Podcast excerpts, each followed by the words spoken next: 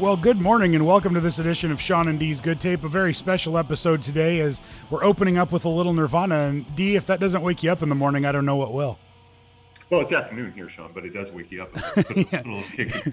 Seven o'clock in the morning here, one o'clock in the afternoon for you over in Germany. But uh, but yeah, you know it's funny. We're gonna do a look at Nirvana's Unplugged album today from uh, late 1993, and that will honestly be the heaviest song that we'll hear the entire day because most of the rest of it is not plugged in like that. One of my favorite albums of all time. And by the way, hello Bongo. Throw that in there. and we have a special guest today. Richie's joining us again for this episode. How you doing, Richie?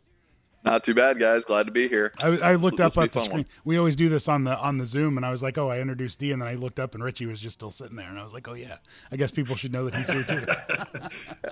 what? What? They can't see me? yeah. That's not how this works. Exactly. Exactly. So, um, we're gonna get to Nirvana Unplugged, and this is gonna be a two part episode where we'll go over the first seven songs from the album in this episode, and then next week we will go over the other seven songs, and we're also going to pick each of us pick a song that we think should have made the unplugged album that would have sounded good acoustically as we go along. But first, before we get started with all of that, I want to talk about I was uh, listening to XM radio yesterday, listening to the Lithium channel, ironically named after a Nirvana song.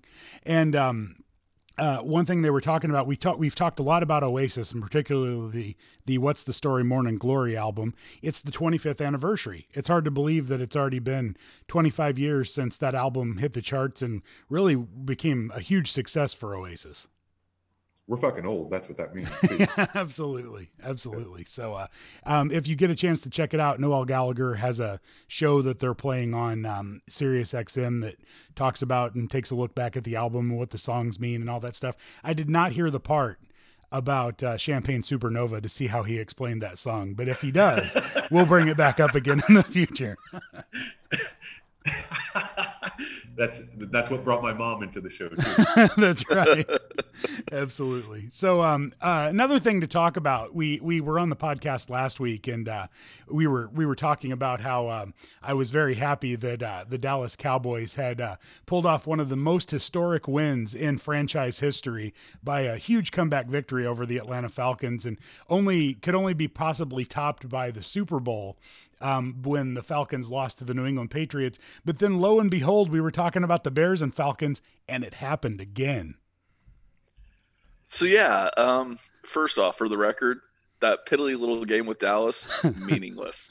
After the Super Bowl, like my soul is just dead. So so really, you know, it, finding new and interesting ways to win each week are, are just really fascinating. I mean, it gets people talking about the Atlanta Falcons. It does. At this point. It does. Um, yeah, no, we, we need to fire our coach. And uh, yeah. How is he not fired? I figured for sure that the second week in a row of doing that would be the end, and he's still there. Well, so I think there's no reason to uh, cast him aside before you go into Green Bay and, and pick up that L. And then the problem there is it's a Monday night game, so you're probably not going to replace your coach on a short week. I, I at this point, I think blank might actually just let the guy ride out the season, mm. which totally sucks because he'll do the same thing he did last year, where all of a sudden they'll win three, actually six games down the stretch to look competent and ruin our draft pick. Well, Wayne Font's move. Yeah. Uh, well, if it makes you feel any better, and maybe history will repeat itself, there was this coach named Wade Phillips that used to coach the Cowboys, and they went into Green Bay and they were like 0 and 4 or something like that and got annihilated.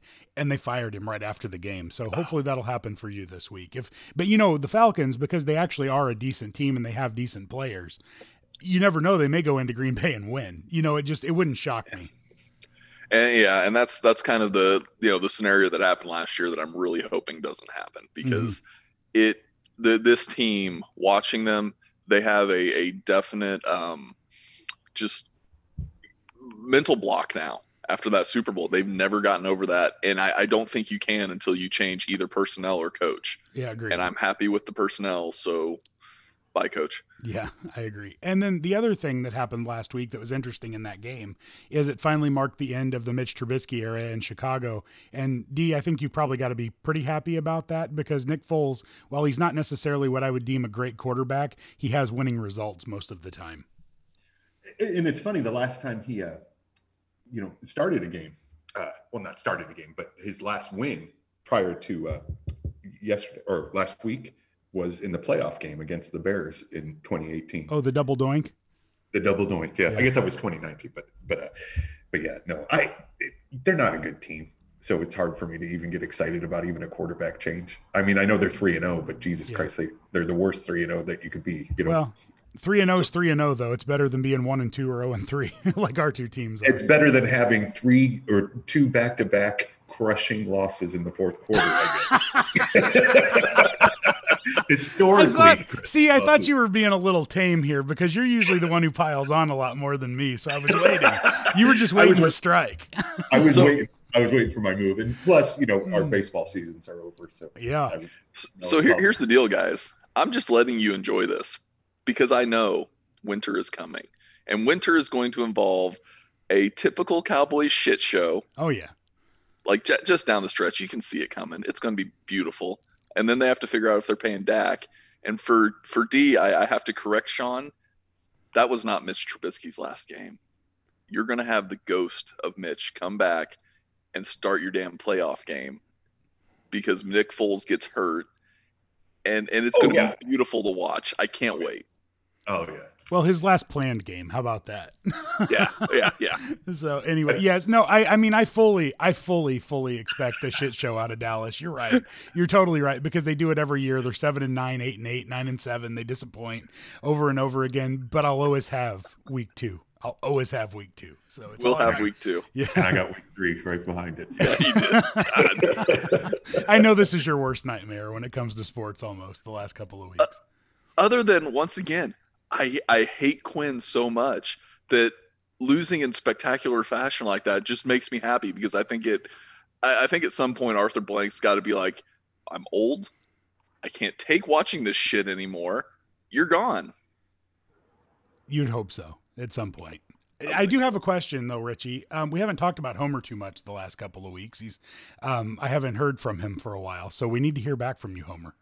Usually each week I get a message from Sharon telling what Homer thought of the podcast, and I haven't heard from him for, for about a month now because we were off for a couple of weeks and stuff. But who is Homer? Because you know he quit rooting for the Cowboys because of the Tony Romo situation, and now the Patriots kind of crapped all over Tom Brady. So who does Homer root for at this point?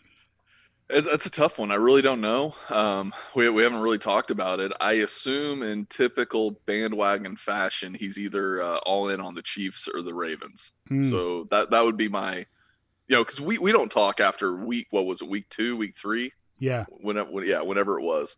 Um, yeah, I, I would assume you know whatever front running team he can clomb onto. it.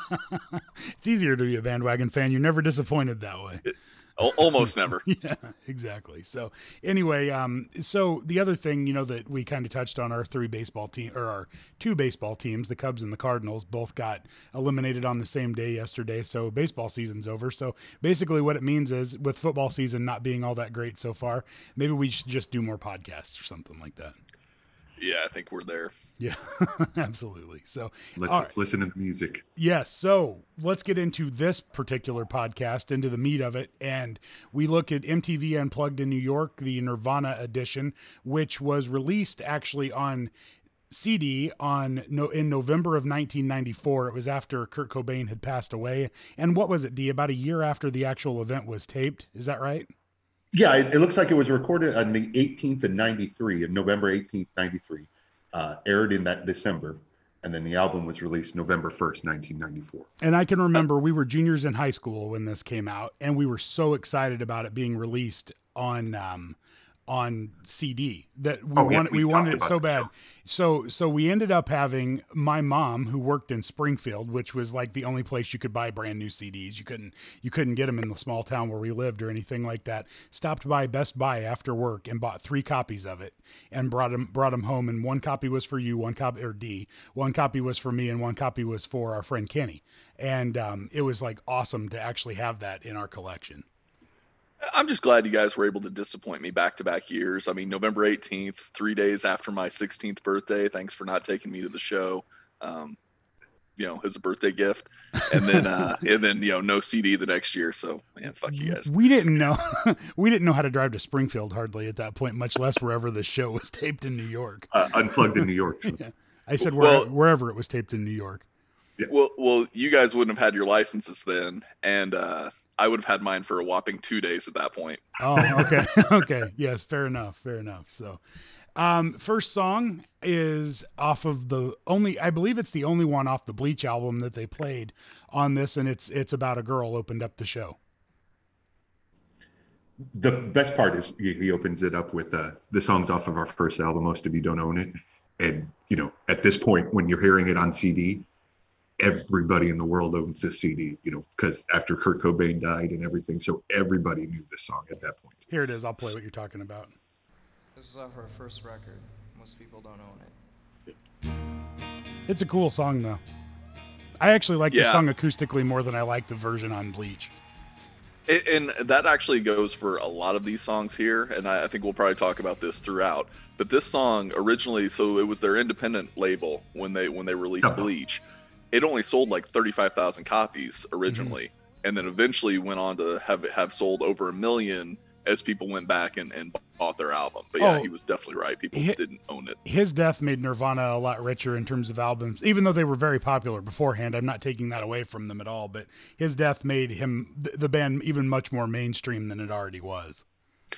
Yeah. And and I think we kind of have to touch on that that I really do think that his death not only changed how you look at this this entire uh, set and and especially the, the video portion of it, but it really does change just how popular this was. I, I think this I don't think this unplugged would have reached anywhere near the same level that it did without you know his death form five months later. Well, it helps that it looked like it helps that it looked like a uh, you know when you when you look back at it, it's almost like he's conducting his own funeral in some ways. And I don't know if that was meant to be that way or not. Dennis, you may have some more light to shed on that. But I mean, the way that it was set up, and it even talks about it in the notes that it was designed to be set up that way into a, a funeral look, the way that it was with all the candles and the and everything that went along with it. And I mean, you know, this is only what six months before he ended up committing suicide. So in some ways, it feels like, as you mentioned earlier, Richie, it's kind of like a goodbye to to the band in some ways.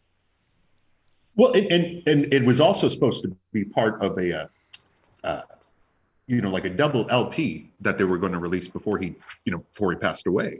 Like they had already planned on doing that, and then and then you know the look of the funeral and everything uh, was you know, very intentional, but I don't know if he meant it, you know, to be that foreshadowing of, you know, what was going to take place, you know, mm-hmm. like you said, six months later.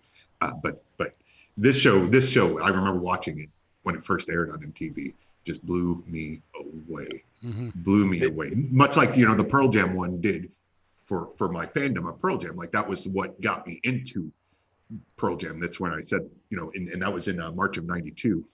Uh, but yeah, this this this show absolutely stuck with me for so long after I saw it, like trying to find it on reruns, you know, because this was before on demand or YouTube or any of shit like that. Like anytime I could catch it, especially Where'd You Sleep Last Night, which we'll talk about, just uh, and about a girl coming out like this just blew me away. Like this is the pinnacle for me. Like this is my desert island album. If I had to pick one, it would be this album. Did you own Bleach like at this point? Had you already did oh. you already have it? No, no, not when this came out. I, I think I had Nevermind. Uh, mm, sure, and, and maybe that's aside at that point too. But uh, uh, In Utero would have been out at this point, right?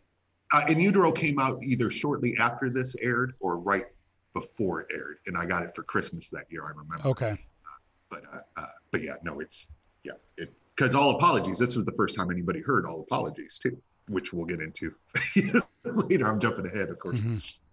Yeah. Okay. So uh, what just from the reading that I've done, and it's like The Ringer did a really good oral history of this show uh, two years ago, and uh, Guitar World did another one, and it, it, they're all pretty adamant with going back to the set design.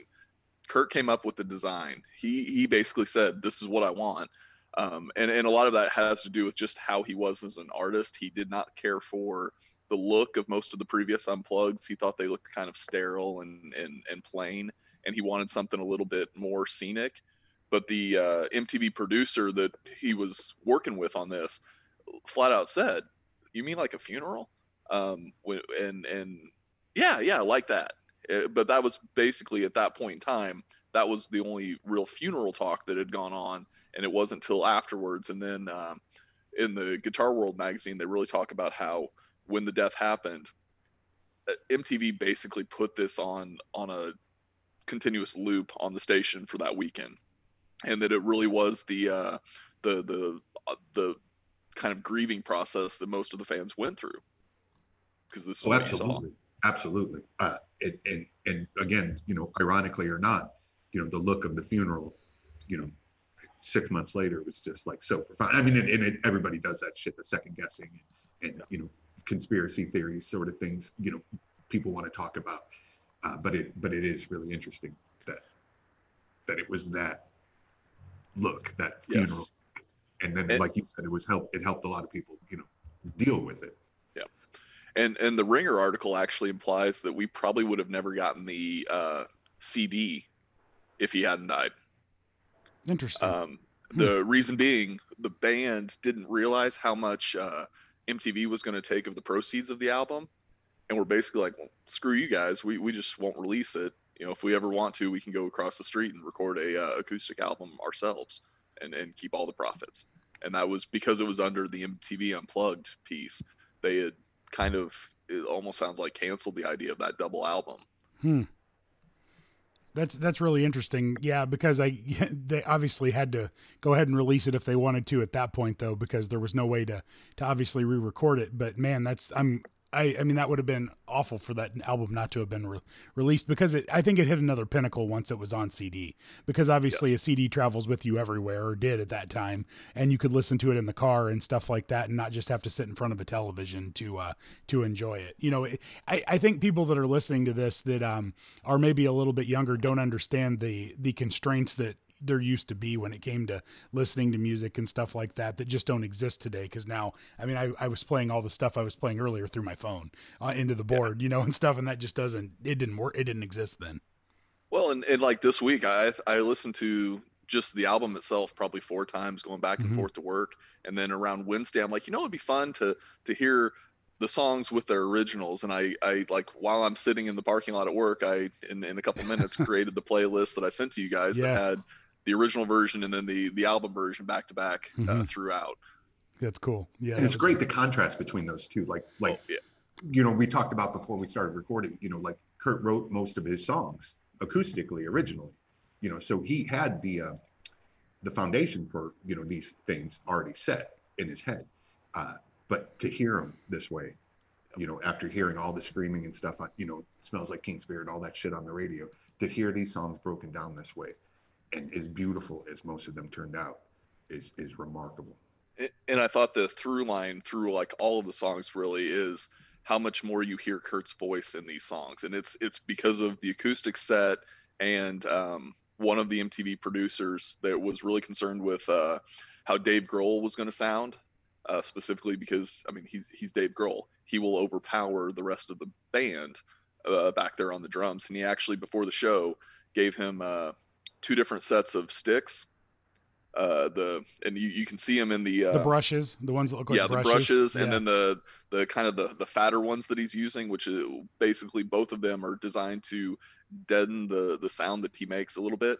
And I mean, there are times where you can't even tell the drums going, and and I, I think it's just it, when you listen to the album versions, the the accompaniment overpowers Kurt's voice on a lot of times, and it, it just it this entire show it doesn't. what I used as our intro show today, aneurysm. I mean, that's that's the greatest Yep. example of Dave Grohl on the drums. I mean, he really is Oh. just beating the hell out of him on that song, and there's a lot of other ones that he's very much like that. And if you've ever watched him in concert, when he does hop on the drums for you know Queens of the Stone Age, or if you see an old Nirvana thing or something like that, I mean, he really does just absolutely wail on the drums, absolutely.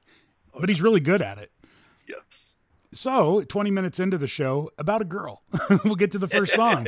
Um, I think that I think the one thing that's most fascinating is this is the time that you know, and, and, it, and it talks a lot about it in our notes for the show. And, and D, I was thinking about maybe we should start taking our notes and putting them, you know, with the playlist in the notes for the show. What do you think about that? So people can kind of read what we're what we're going along with. It kind of makes sense to do that, so people can read that.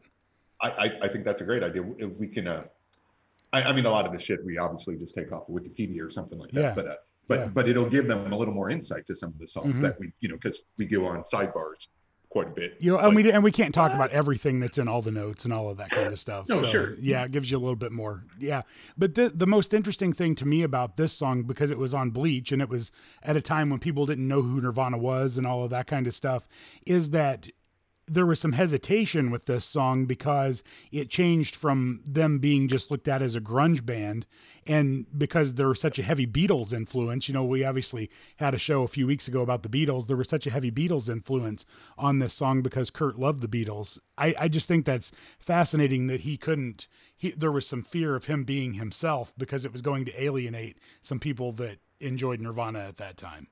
Even to put about a girl on bleach was a risk. I was heavily into pop. I really liked rem and i was into all kind of old 60s stuff. Uh, but there was a lot of pressure within the social scene the underground like the kind of thing you get in high school. And to put a jangly rem type of pop song on a grunge record and, and that scene was risky. That's a uh, kurt to uh, david fricke in 93 rolling stone. And- and part of the backstory on this song is that he had spent a day listening to Meet the Beatles the day before he wrote this. Like it, like that was the influence that that kind of brought him to write this song about his then uh, girlfriend that he was living with.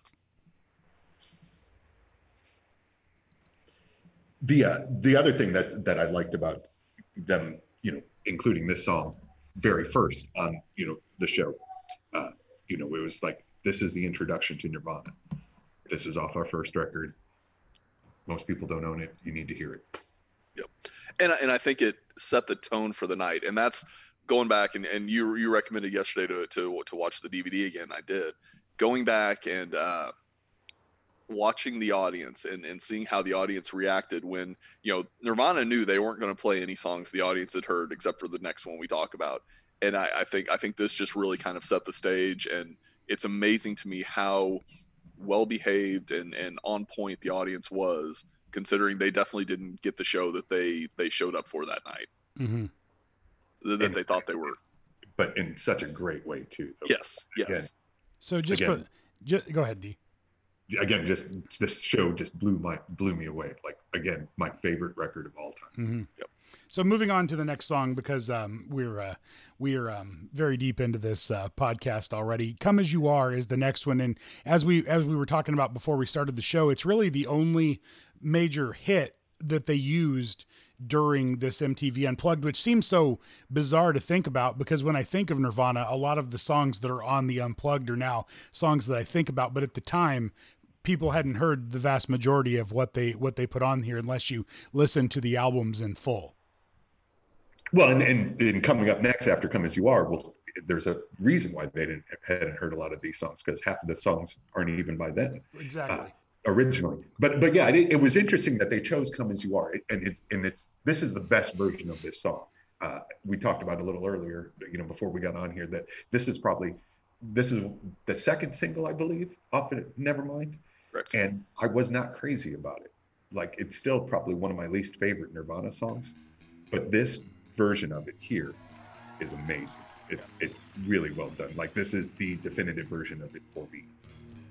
Coming on the heels of Teen Spirit, it doesn't like "Come as You Are" is not on that plateau really, and it it I, I think that leads to kind of how your feelings about the song because that one was also played heavily, but it, it just it, it doesn't have the same punch that that you know their their first single had. Yeah, and I think that was intentional, but it, it still wasn't. Uh, yeah, it just didn't do it for me at that time because we are you know coming in and out of the uh, the hair metal, you know, Yes. Guns N' Roses, Poison, Def Leppard phase into this, and this was Mhm. just so much different than Mhm. than It- like you it- said. it amazes me that MTV uh, let this happen because they they knew what the playlist was going to be. They definitely wanted more. I mean, that's that's a through line in, in both of the kind of look back articles I was talking about earlier. Are they definitely wanted more, but they still allowed the the band to kind of do what the band wanted and, and trusted the the um artists, which it worked out gloriously for them. So the next two songs, as you mentioned, D, are songs that are not Nirvana songs. I believe, yeah, the next two. Then we get back into more of a Nirvana actually original list for a little bit. But I would say these next two, besides until we get to the very end of the album, are probably two of my favorites that they actually have on the entire record. Absolutely. Uh, Jesus don't want me for Sunday. Like Do you remember the first time you heard that Oh yeah. coming out? Oh my God! Just again, I'm just thinking about. Let it. me let me play the the first little bit of it here because it's just the way it starts out with it's it's such a different instrumental than what you would think from a band like Nirvana. I believe it's got a little bit of an accordion in it. Am I right by that? Yes, it does. Yeah. It does.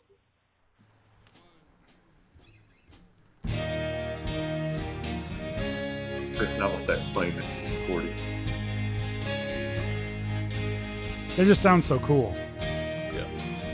Oh, going back to that Common Crow song that you like with the accordion too.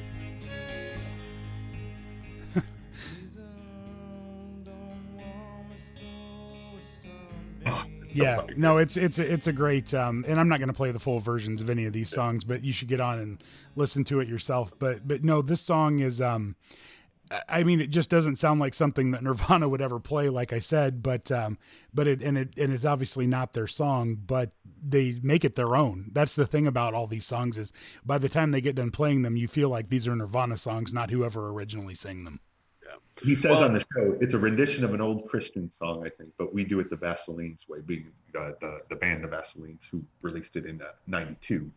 Uh, but it's so good. And, and I would say they they sing the Vaseline song, but they definitely don't do it the Vaseline's way. I mean, Absolutely. listening to that, that is like a a poppy, tr- kind of trippy little song, and it and whereas uh, Kurt's rendition is is very much a more somber piece. I think. Moving on, Absolutely. go go ahead, D. No, no, I was just agreeing with Richie. That's all. No, moving on to the next song. Um, very very powerful, and I, I want to play the first little little uh, chord of this, but because um, this is a the man who sold the world.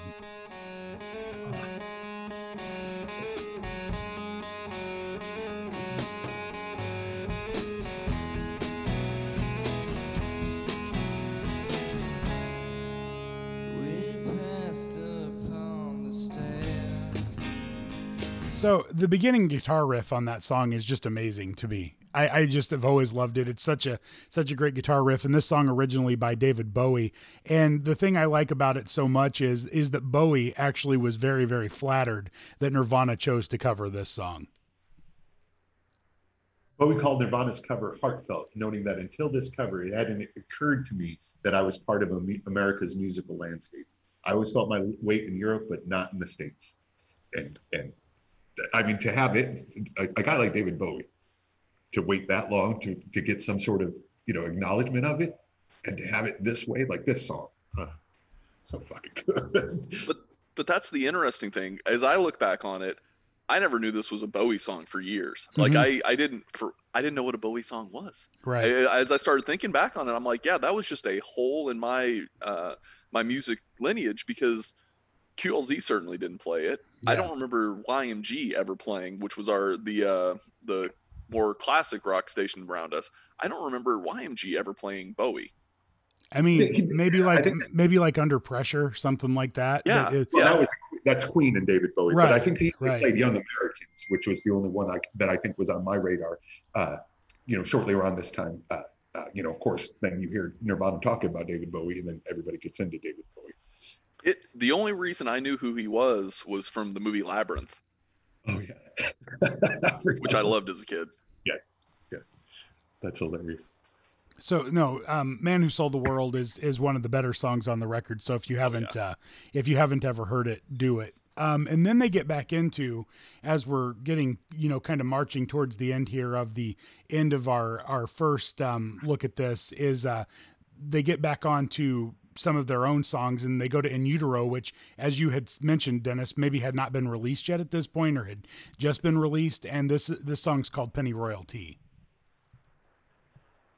This was a, uh, and, and this was the one he played by himself. Uh, you know, it, it, it, for this show, I think he said, "Am I going to do this one by myself?" It, it was. Yeah, yeah. do it by yourself. I believe yeah. all the Yeah, little yeah. goofies. Yeah.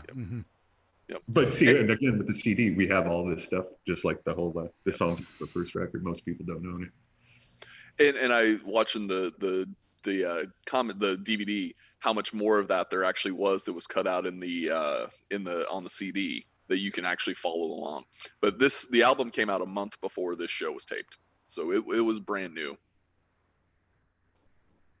The uh, the other thing about this song was it was supposed to be the, the next single right before he he passed away, and uh, and the B side of it, the reason the biggest reason why they, they got it got stopped was the uh, the track he uh, I hate myself and want to die, which ended up being I believe on the Beavis and Butthead Experience album. I think you're right. I think you're right. Yeah. Mhm. yeah, uh, but uh, but it was supposed to come out in April of that year, you know, and you know of course that's not a great way to uh, Well, in your notes, the German version existed, right? Like it, it did get small release before they pulled it back.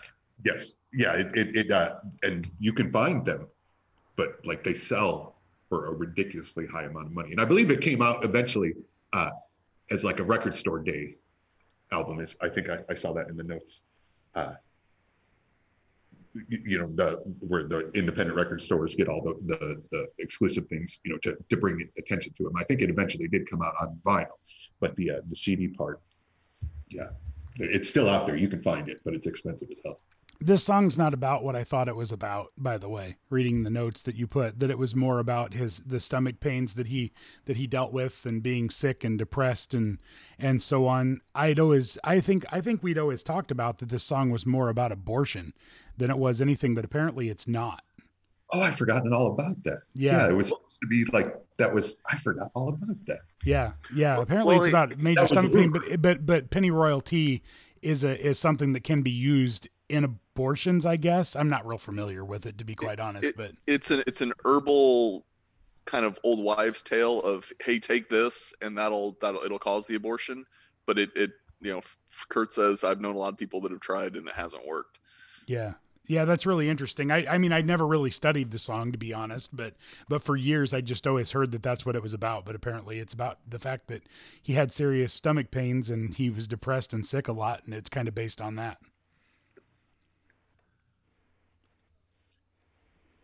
The uh, it was an interesting. I, I mean, it fits perfectly in the show. Uh, you know, it, it's kind of had it's got that weird sort of. Uh, again, going back to like "Come as You Are," talking about it, like you, it was unexpected from a Nirvana a song like this. I guess it, it, it's similar to the next song coming up, or the next two songs coming up, actually, where it's a little bit, you know, more mellow. Uh, but uh, but it fit right in with this show.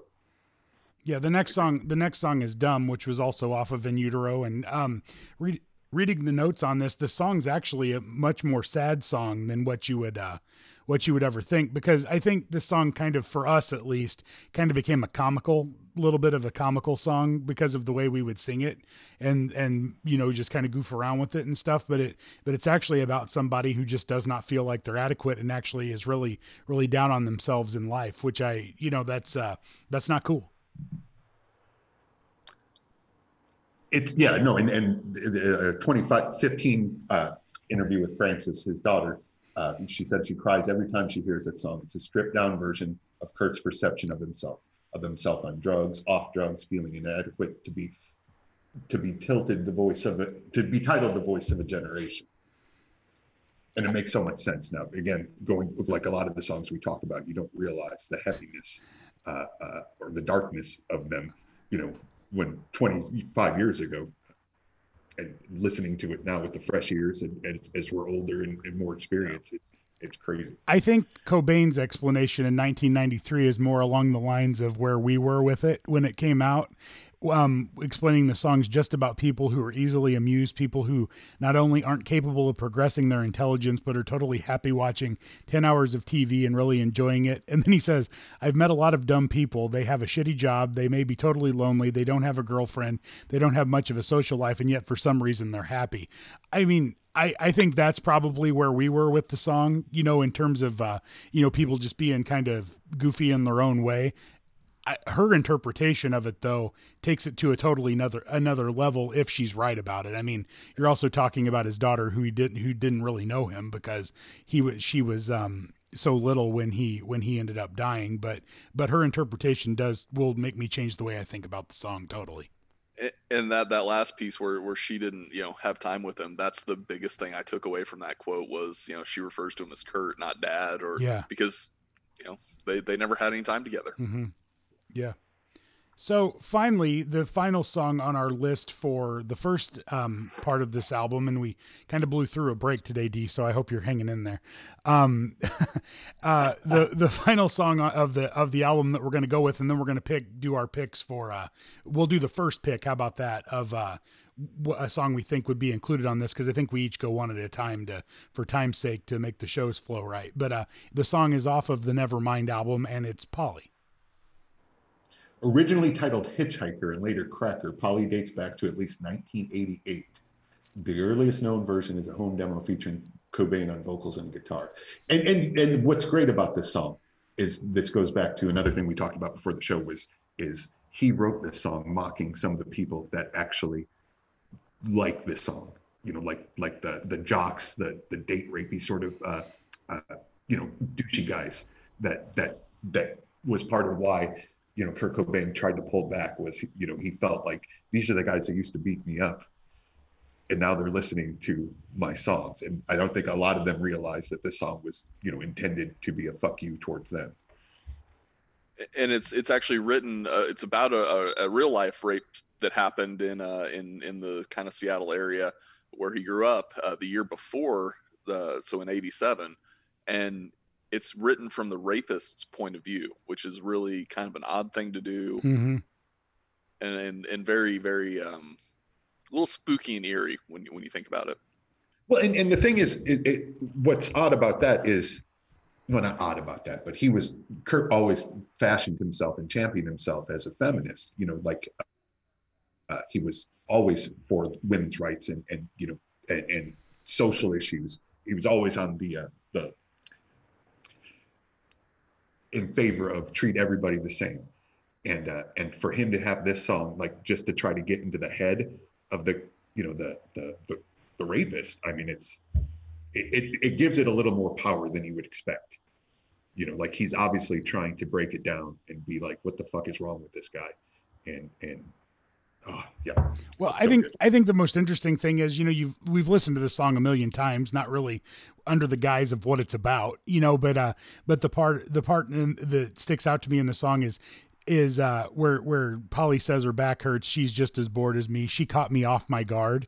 You know that towards the end of the song and here says Cobain's addiction to the story was to have the victim fool the kidnapper into thinking she was enjoying what was being done to her and then he let his guard down long enough for her to escape and you know that really that's really um writing it from the point of view that he wrote it from being from the um from the perpetrator if you will you know that's that's really really a well written song and the, the story that he was trying to tell and, and, it was like the the real story was that she did escape at a like mm-hmm. at a mm-hmm. gas station kind of yeah. thing um, but i mean it, it, what if this being the true story that it is wow, th- this this song is very very dark, much darker than you know I probably would have ever thought that it was, just with some of the stuff that's in the notes.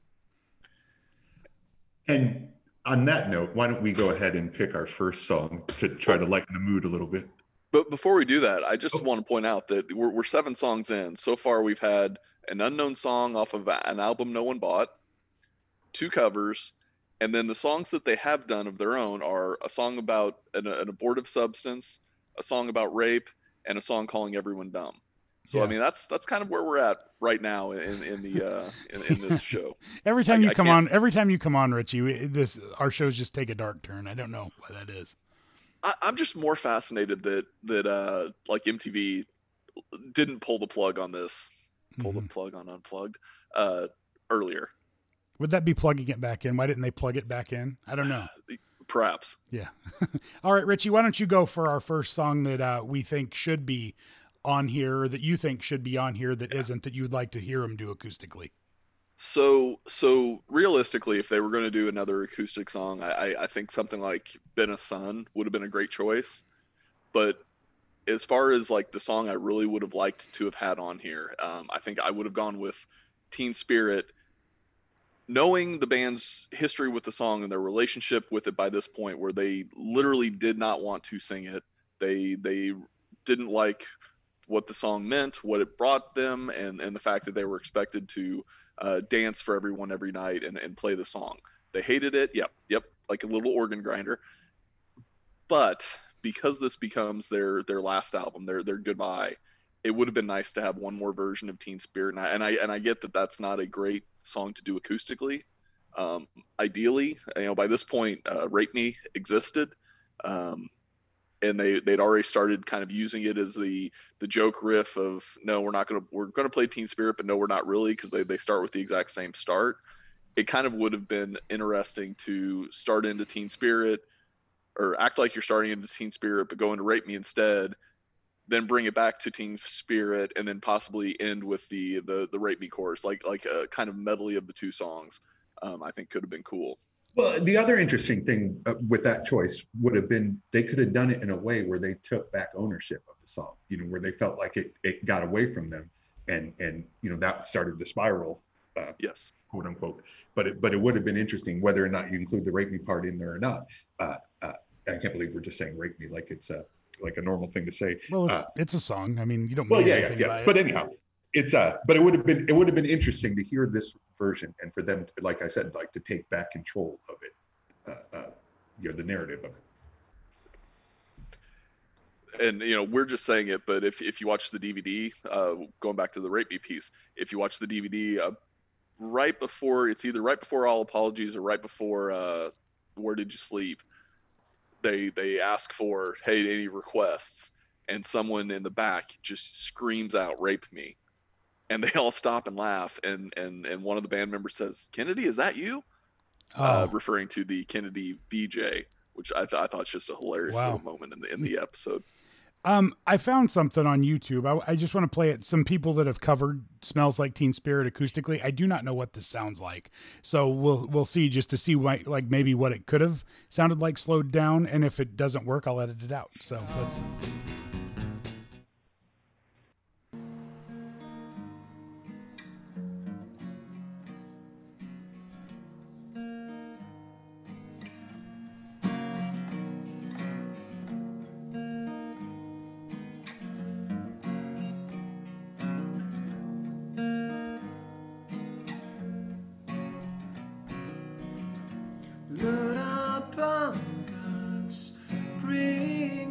Oh shit, is that Matthew Nathanson? It doesn't say. Okay. And I forgot, you know who else does a cover of this song like this? Is Sinead O'Connor. Oh, really? Yeah. This doesn't sound bad. No, I think it's Matt Nathanson. Yeah, they could have pulled this off. yeah Oh, absolutely. especially once you add in the drums and everything else that would have been going on yeah It would have been cool to see. Yeah, no, I agree. Yeah, that's that's not bad. So, all right. Well, that is. I guess we're gonna call it side one, episode one, whatever you want to call it, of uh, of all of this fun on um, the uh, good tape. Looking back at MTV Live in New York, the Nirvana Unplugged album. So we will. Uh, um, end this episode and pick up the next episode. Which Dennis, are we going to do this in two separate weeks, or are we going to put this up later in the week? What do you think? I think we ought to put it up later in the week. Okay. Would be just a special So today, for this. So episode one's going up on Monday, which is what our new normal is. And then what do we? Why don't we just um think, make people feel normal and put we'll put the second part of it up on Friday. Sounds great to me. All right. Well, we'll be back with part two coming up on Friday. So we'll talk to you again then.